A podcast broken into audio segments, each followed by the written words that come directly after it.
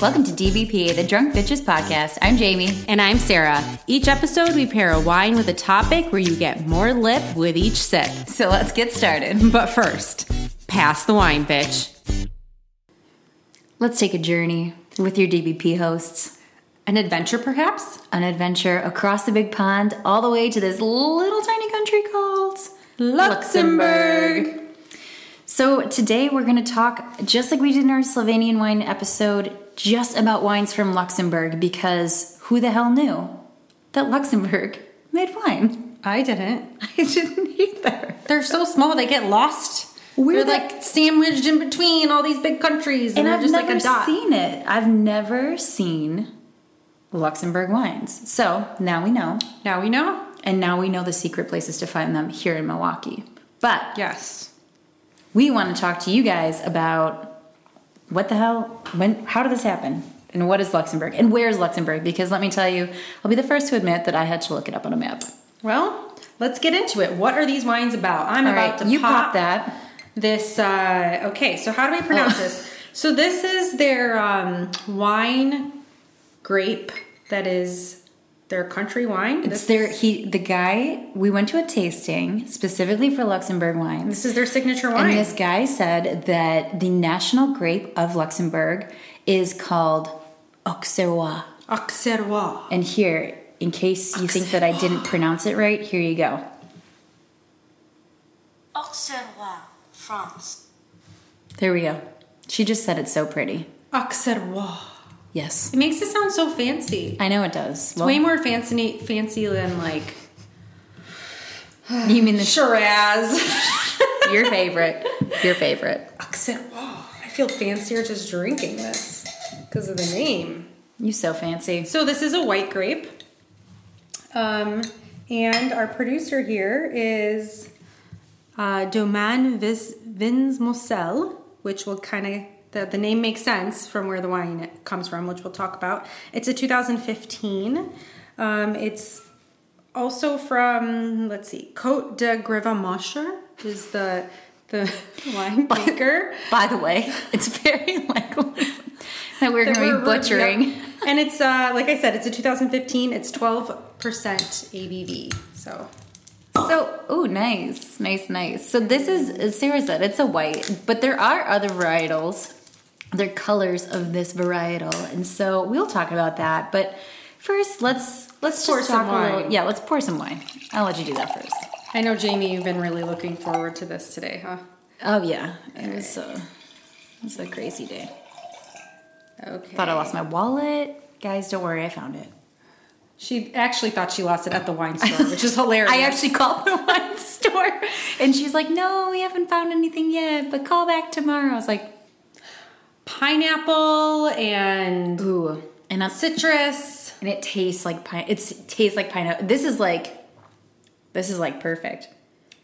It's a very uplifting Yeah. wine, you know. It's like You know, sometimes you have wines that you're just like, I'm gonna like cozy down and stuff like that. This is like a very uplifting, perfect for today.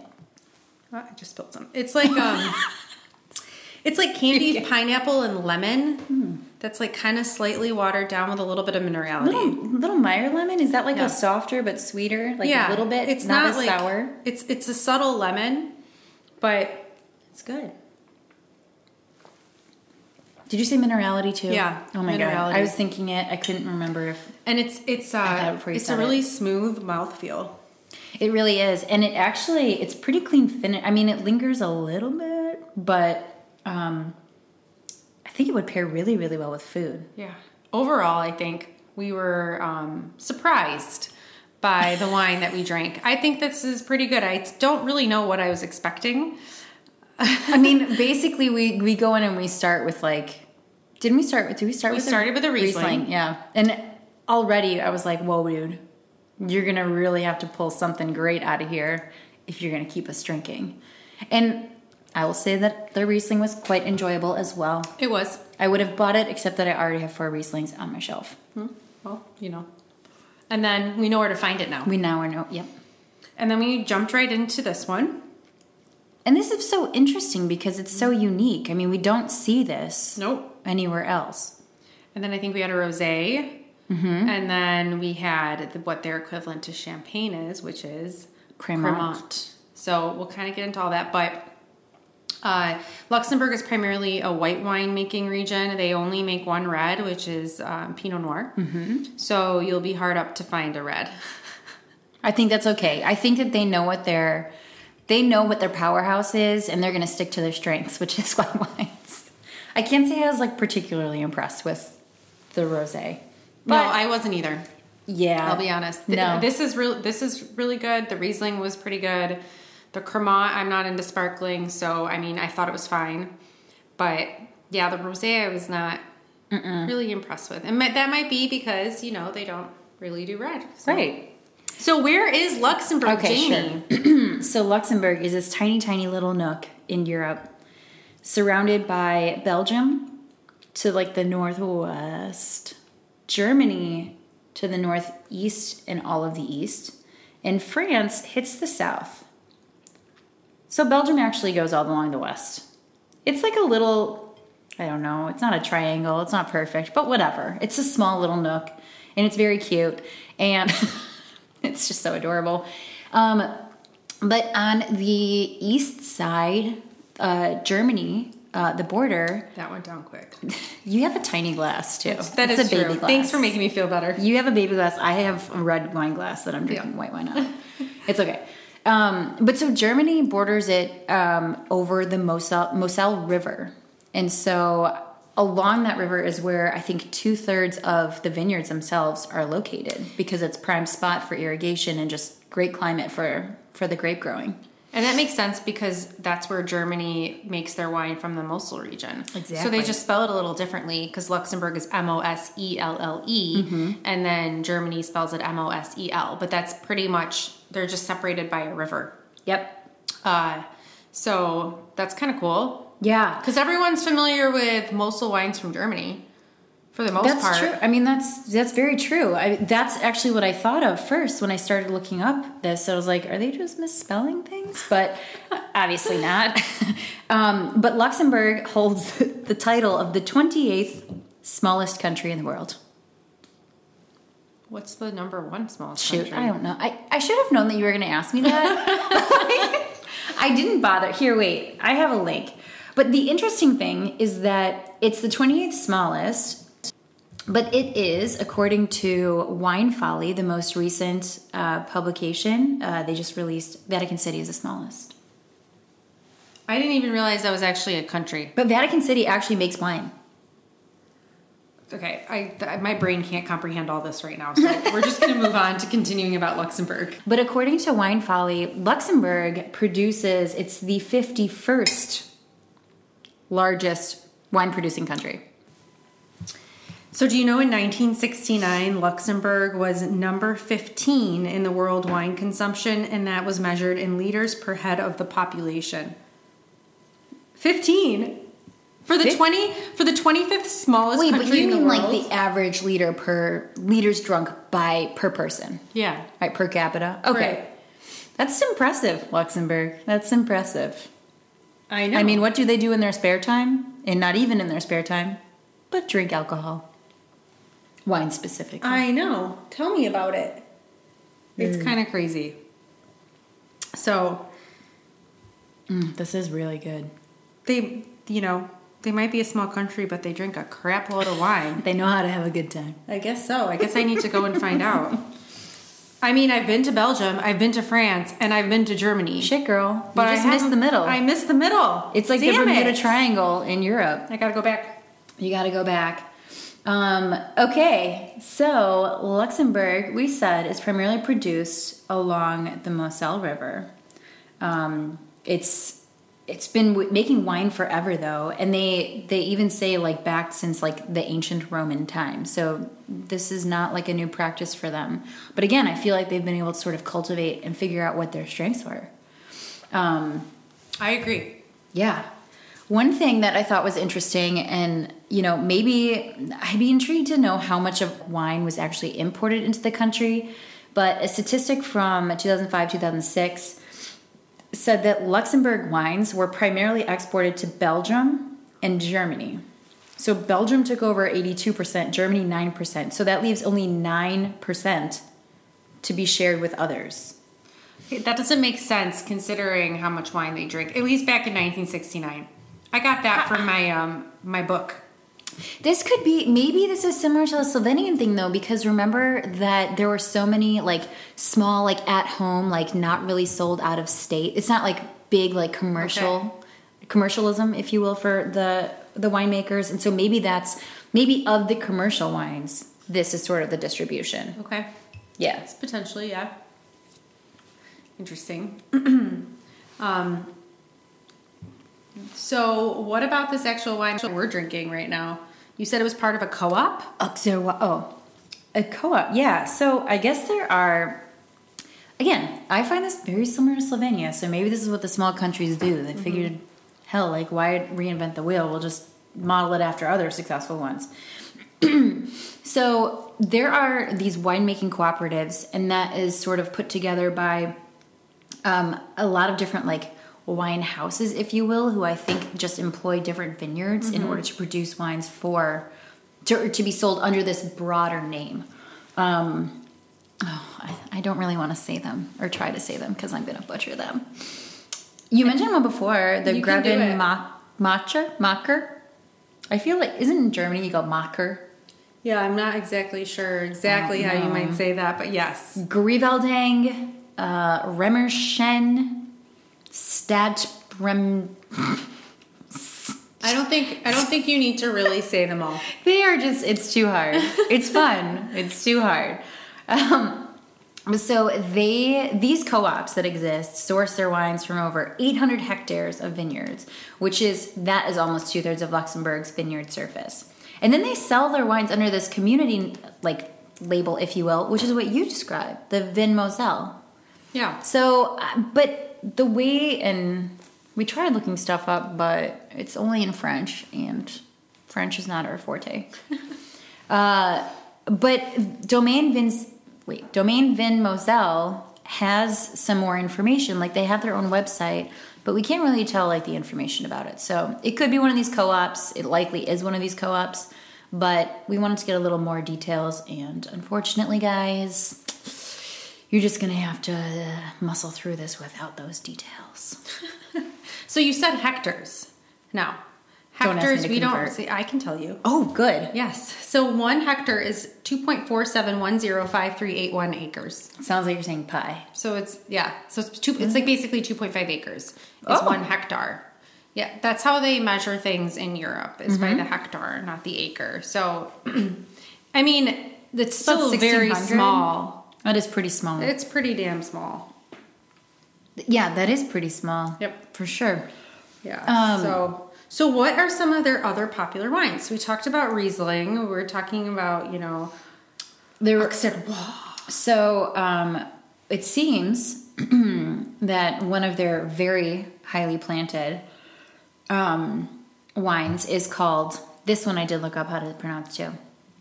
It's called Muller Thurgau. Ooh. I think of Nestle. Toulouse. From France. Shout out to friends. hey, babes. Phoebe. Um, so Muller Thurgau um, is also a synonym for the other wine that we saw earlier. Was Rivaner. yes. Mm-hmm. Yep. And then Auxerrois Blanc is Okay. what we're drinking because it is the white. Um, you have the Pinot Gris, uh, Riesling Pinot Blanc, um, which is a actually a, a mutation of Pinot Noir. Um, Elbling uh, Pinot Noir, as Sarah said. Gewürztraminer and Chardonnay gets a measly 1.1%, which is amazing when you think of how broadly, widely grown Chardonnay is here. I mean, shit. Wow.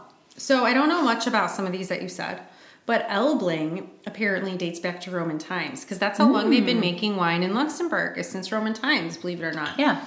Uh, so it's some of the oldest of the grapes in Luxembourg, and it dominates the hillsides of the Moselle Valley. So they're usually lighter, lower in sugar, and higher in acid. So I'm kind of thinking it's a very light, white wine. I feel like a lot of these wines, though, are lighter bodied, Yeah. more acidity, less sweet, because That's the other thing that we learned about Luxembourg. They really don't produce like sweet wines. That's like not particularly Which their I forte. enjoy.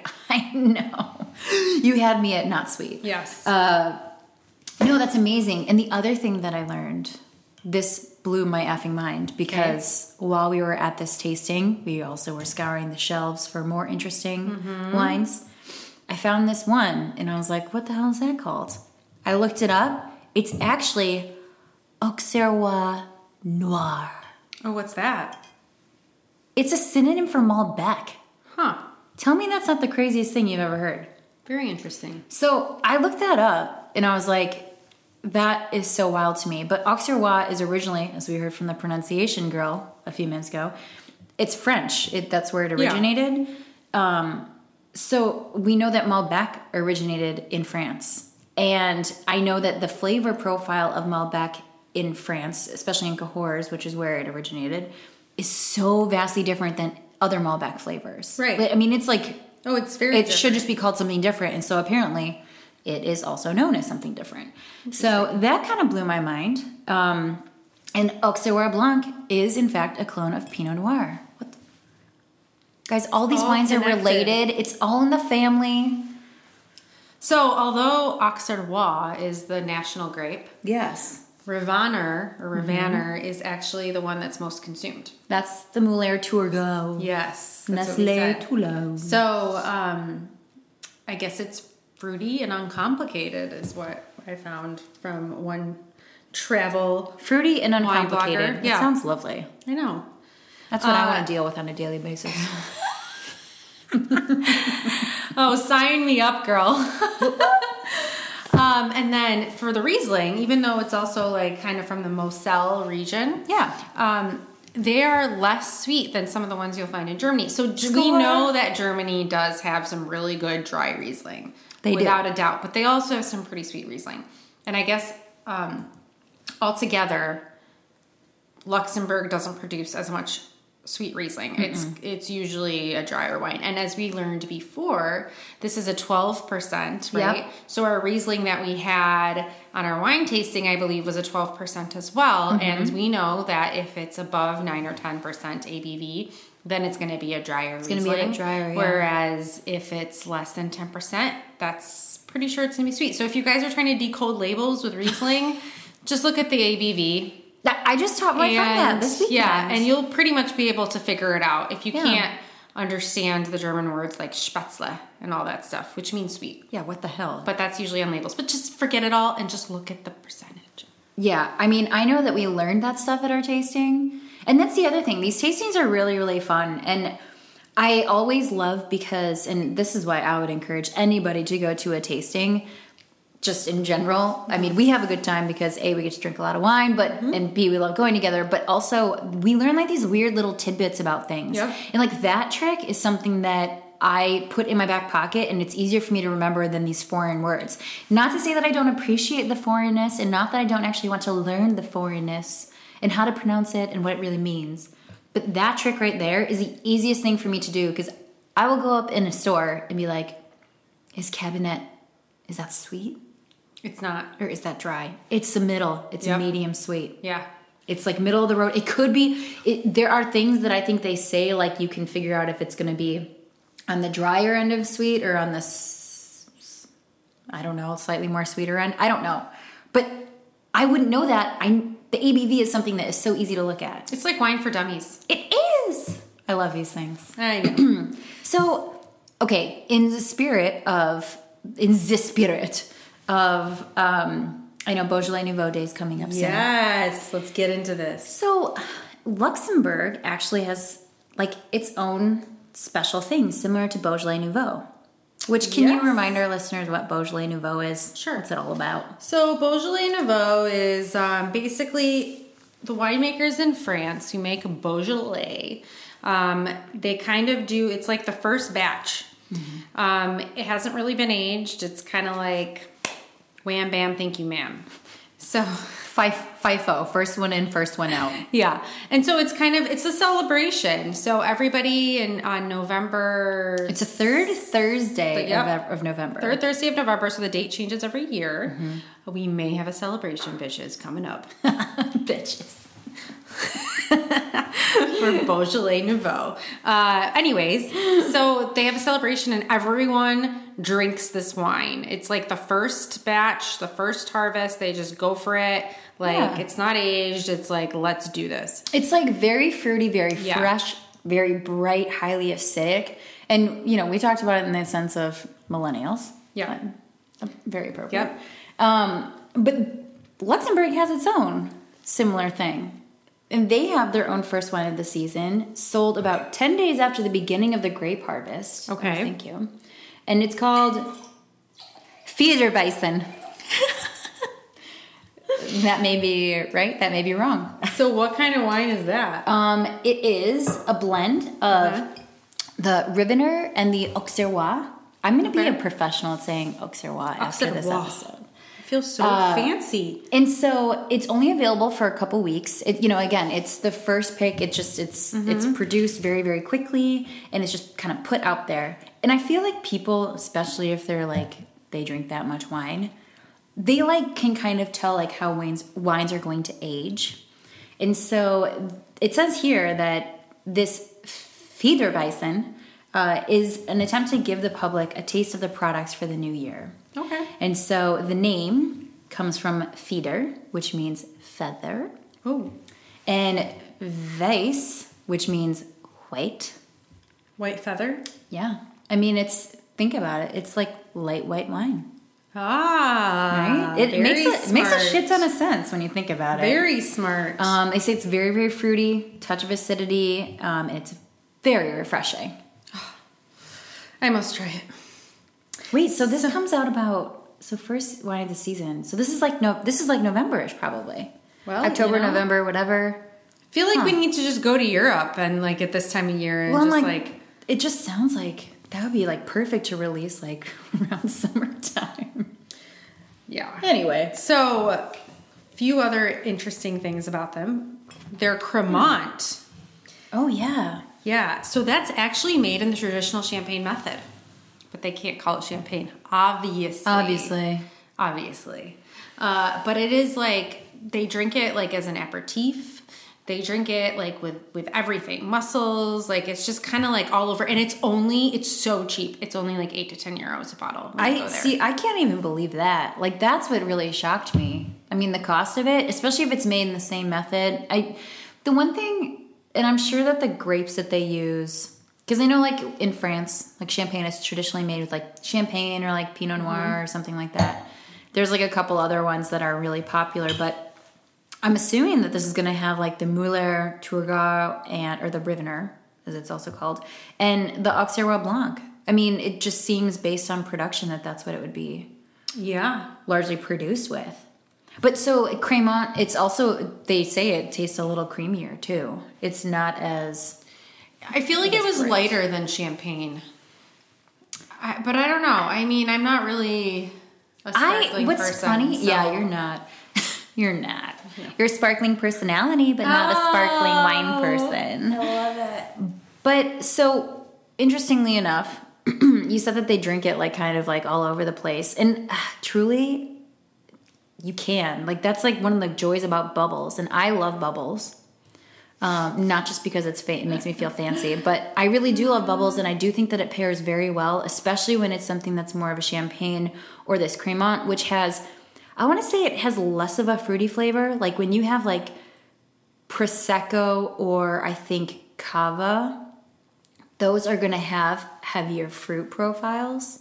Not Yeah. large, not like crazy, Right. um, but you're gonna have more of that and more flavors imparted. But regardless, bubbles are gonna go great with everything because, especially if you have fatty foods or spicy foods, like those bubbles are actually meant, and the acidity in it is meant to just like take everything off of your tongue and just like clear your pa- cleanse your palate. So it's perfect. Agreed. So why would we drink anything else? No, I'm kidding. uh, Sometimes I feel like that actually, but then I think about how much I love red, and So something Questions out of my interesting about Cremant as well is you might see other Cremants like that come from France. yeah, Okay, so Luxembourg is the only country outside of France that can actually use the word Cremant legally. Wait, what? Yes. Why are there so, many legal things I know. about this? So it's only made from the gro- grapes grown in the Mosel district that we've talked about. Okay. And like you said, it is made from like their common grapes, like the Hmm. Auxerrois and the Riesling and the Elbling and Ooh, uh, Riesling. Oh, yeah, interesting. So, but isn't that funny that it's the only one that can be used outside of France? Fancy. Yeah, well, now I'm super interested. I'm going to go on a hunt, I think. Although I'm sure most people people don't know that Luxembourg makes wine. We're trying to No. promote that. So, like That's for example, amazing. you might see Cremant d'Alsace, and that comes from Alsace. Yep. Okay, their regulations for Cremant are only slightly less than Champagne. Okay. So the quality is pretty good. You know, or Yeah. not pretty good. It's very good. Yeah. Right. But yeah, they have all these different regions of France. They make Cremant, but Luxembourg. You're so lucky. They're Lucky Luxembourg. Lucky Luxembourg. Lucky Luxembourgs. Like So speaking of, uh, you know, wine groupings, talking Yes. about appellations, let's say. Oh, yes. So Luxembourg does not really have an appellation system because they really only have one wine region. I mean, it's so tiny. It's, it's the 28th smallest country in the world. Shocker. Okay. Uh, but they do have a national classification system called the Marque Nationale. Which Okay. was established in 1935, and this makes sure that the origin and the quality is up to standard for Oh. Luxembourg wine. So producers have to submit their wine to a tasting panel who can reject the wine Which means you can't sell it. I guess not. Or choose to award it a cer- certain status. So there's three stat- statuses. Uh, there's the appellation contrôlée, which is the lowest. Then Premier cru or Grand Premier cru? I We have Premier cru. Premier. Oh, Premier. Premier. Cru. Okay. Ooh, ooh la la. So uh, that's that's. I think that that's interesting as well. That's it is really interesting. Wait, so this is the middle one? Yeah. Yeah. This is the middle one. Oh, nice. Yeah. Great job, Luxembourg. Yeah. Uh, yeah. Yeah. We're just like Frenching it up and Germaning it Yeah. up and all this, those sorts of I'm things. from So- Sweden. No. um, okay, so we talked about Cremant. We talked about their varietals. I mean, again, very dry wines, not sweet things. Beautiful. But Don't they make a, uh Yes. one? Okay. so the one that you and I struggled with the most Yes. At our Riesling tasting was ice vine. And And I know honest, how folks, expensive it can be. Holy crap. That shit is what was it? Sixty bucks for like two hundred milliliters or something. It was. It wasn't even a half bottle of wine that they was were insane. selling. It was so expensive, and I. It might have even been like hundred milliliters. But anyway, we obviously didn't buy it because. Uh, but that ice wine is specific to I think Alsace and um, Germany uh, when they make that. Luxembourg this tiny little country is just filled with surprises. They have their own thing that is very, very similar. Okay. And it's called straw wine or raisin wine. Okay. Now, the major difference is that ice vine is is can only be made. It has very very strict requirements. Um, I think I feel like we talked about this, but like ice vine, you have to have uh, botrytis free grapes, so no noble rot. So they need to prune their grapes all of the time. The grapes need to undergo frost naturally. Uh, I think at least two days, and which I mean that's pretty that's pretty risky, and you may not have a, a very large crop. That's the whole thing. Right. Is that that's why it's so expensive because you have to keep this on. There's all this extra work, and um, you know, I'd say I don't know, just extra care and love that you have to Yeah. provide these grapes. But you also have a very low yield, and you got to mark that shit up. So straw wine or raisin wine is similar, but the thing is that it doesn't have to frost. So this is better and it's more suitable for warmer climates. And so it's similar in the sense that it dries the clusters uh, so that they are in fact raisined, but it is drying them. Um, they dry the clusters, classic, excuse me, classic method. Dries the clusters of grapes on mats of straw in the sun. But some regions will actually dry them under cover or on roofs or on modern racks. So I'm thinking more like a like if you dehydrate fruit or something like Right. that. That's what you would do. Um, so, but some people also leave them on the vine, similar to what is required for ice vine. Um, technique dates back to pre-Roman times. Say what? And most production of these types of wines is northern Il- northern Italy, Greece, and the French Alps. So now Luxembourg has apparently taken on this method and is trying their hand at making this wine. Okay. So I don't know. mean, I'll put some grapes on my roof. Please, would they stay there? I don't know. It's That's what I would be most concerned about. like Like you don't want your undercover flying away. on modern racks or on a, your roof. Like what a random thing. I got I mean- grapes on my roof. What if a bird shits on that? Oh, I mean, I guess that That's can happen anywhere on any of your grapes. ew! I don't want to do that. Is it, wait, so those wouldn't be vegan grapes then, would they? Well, okay. Yeah. Blech. Um. So anyway, so that's so disgusting. So for any anybody who actually does want to dry their grapes on roofs or undercover or wherever on straw mats, Wherever. it's like the yoga mat for grapes. Yeah. These are because they are raisined. They are going to be the sweet wines. And and one thing that they mentioned, and I don't know if this is because it's made with maybe different grapes, different varietals, but it says that it's going to have a similar similar density and sweetness to Sauterne, Okay. uh, which I know that you and I had uh, a little taste of that not too long ago. Um, and it has those types of wines, weirdly enough, have a great shelf life. Like when you have aged Sauterne, it starts to take on these more honeyed flavors and uh, just deeper, darker, uh, like caramelized flavors. Um, so I guess that's what we could expect here. So it's less as abrasively sweet, but I mean, still not a personal cup of tea, but that's a good. I'll survive. Yeah, I, I think I'm good. I'm good. I'm good.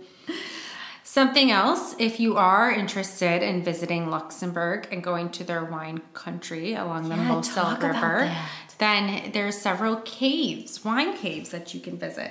Um, one of the premier makers of Cremant is a winery called Caves Saint Martin or Mm-hmm. Martin, uh, and they apparently still again they're producing in the traditional champagne method but they have these beautiful caves that are apparently on you can go to this restaurant on the river after you've tasted your delicious Oh, cremant. And also they make other wines.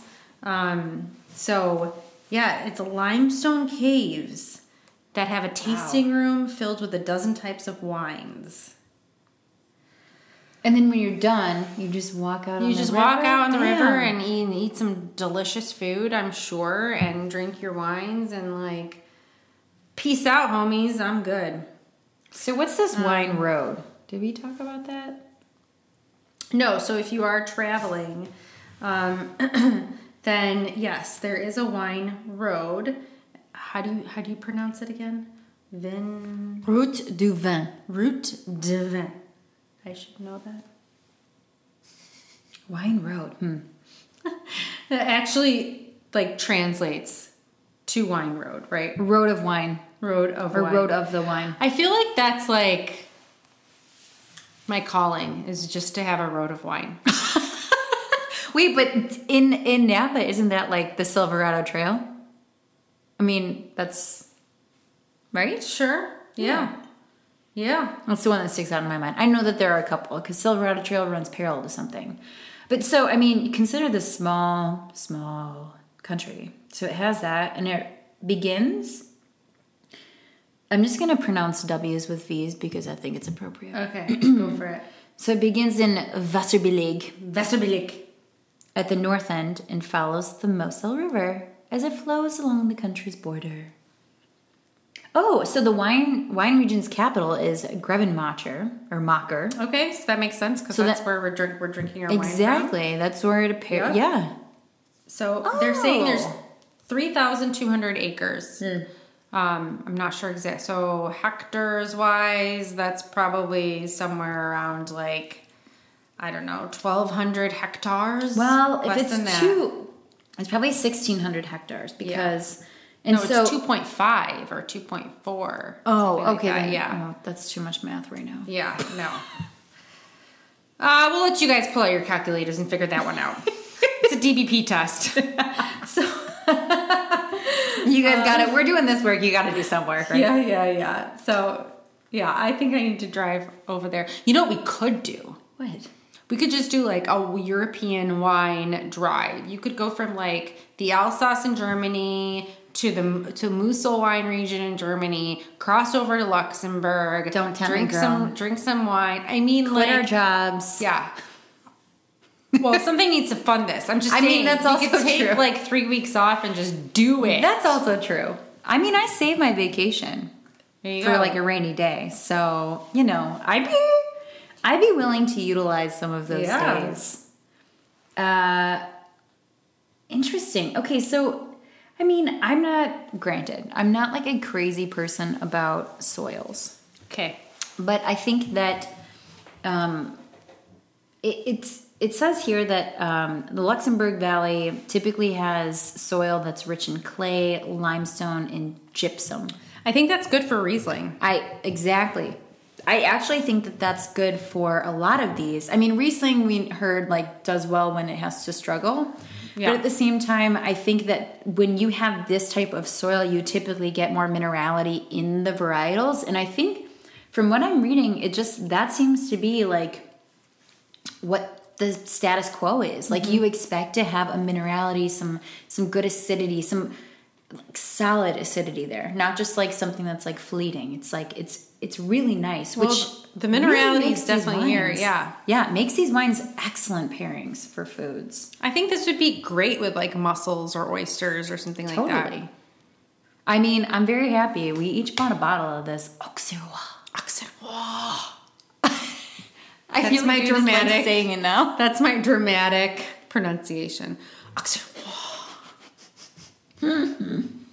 So, like next time you really want to impress someone, you just get out a bottle of this and you'd be like, "I'm sorry, have you had some of my Auxerrois?" Auxerrois. It's like Old Spice. And they're gonna be like, "What? What is that?" And then you can be like this really cool party wine person, um, yeah, totally. you know? And then you tell them about all the different things and why it's so similar to other ones, and like People you're are like gonna- magical. You're that's your party trick. People are gonna stare at you in awe. You're welcome. Mm-hmm. You're welcome. You can, I think, find this online too if you really want to try it and you're in, not in Wisconsin or in a place that has it.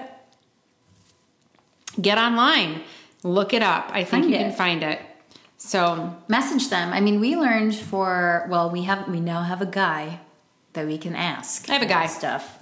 We we have a guy for Luxembourg wines and we have Slovenian wines. we have guys for lots of things. We do.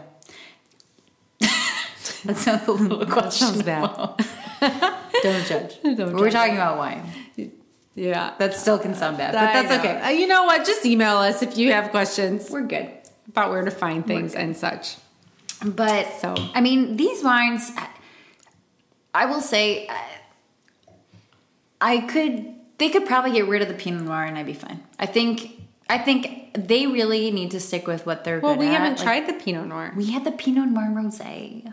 Yeah, but not the same. I'd still be interested Uh, in actually, the Pinot Noir. fair enough. Fair enough, Sarah. You are right because Germany has some good Pinot Noirs from. Mosel. The Really? Mosel- yeah. Oh, I almost bought one the other day. Mhm. They're actually pretty decent. Not all of them, but some of them I are mean, pretty decent. Yeah, It's no Oregon, okay? Or Burgundy. Listen. However, if I see a it's not bad. Valley Pinot, Oh, I'm all over that shit. You know I am. However, this Luxembourg stuff, I'd say it's definitely worth trying out. I think that for anyone who likes more of these lighter, refreshing white wines that aren't, I mean, well, this is like fruity, like as you described, that, you know, sort of candied pineapple and like Meyer lemon. Like it's like soft, but it's there. It has like a presence, but not it's sweet. It's not sweet. It's not like sour. It's, it really is a very easy drinking wine. I mean, I would recommend Clearly. if you can. Yeah, clearly, I'd recommend if you can find the Auxerrois, that's great. If not, I mean, anything you can find from Luxembourg, I'm sure would be something that many would find palatable. The Riesling is good. yeah, I would do if you can't, you know, try the Riesling. I would, I would definitely get a bottle of that. I thought it was pretty good. Yeah, I think these are pretty good wines. I think they're nice to drink on a summer day or like today. It's a little bit cold outside, but it's still like, you know, It doesn't matter. it doesn't matter. It still, it still gives me a happy feeling, and you get that fruity, citrusy flavor without the sweet. Fantastic. It is fantastic. So, well, we encourage you to test out the uh, Luxembourg wine region or dig into it a little bit more. Get out of your comfort zone. Yeah, yeah. Don't be afraid to explore. Adventure is what it's all about, guys. It can t- actually, you can mentally go to Luxembourg while drinking this wine. Like trans- Transport yourself to the little country. we, we should be watching like a travel show about Luxembourg while we drink this. Well, you know, we did find some pages on my World Atlas of Wine that's from like 1950, this book. But well, it's like 1960 something. like no other wine books. The Wine Bible didn't have Luxembourg. Wine Folly didn't have Luxembourg, or this varietal. Like, I was shocked, shocked. You got to go to the I old even checked another sometimes. book. I have another book. Oh, uh, World of Wine or Wines of the World. Also, nothing on Luxembourg, and I was like, "What the hell, man?" Good thing you have this puppy. This World Atlas of Wine. That's wonderful. Yes, I can thank my in-laws for bringing this to me. Aw, Yeah, that's So, really nice. You know, that's where I got my 1969 statistic. 65, whatever it was. It was sixty nine. 69. How can I forget? All right. All right. Well, on that note, thanks for listening and join us in the Future adventures of DBP as we go it. through the wine world. thanks. Cheers. Cheers. Thanks so much for listening. If you like what you hear, please rate, review, and subscribe to our podcast on your favorite podcast listening platform to help spread the DBP word. Check out our website and blog at dbpcheers.com. And don't forget to follow us on Instagram at dbpcheers or on the Drunk Bitches Podcast Facebook page. We'd love to hear from you, so send your questions, comments, and fun wine or topic ideas to dbpcheers at gmail.com. Until next time, Cheers from the girls of DBP.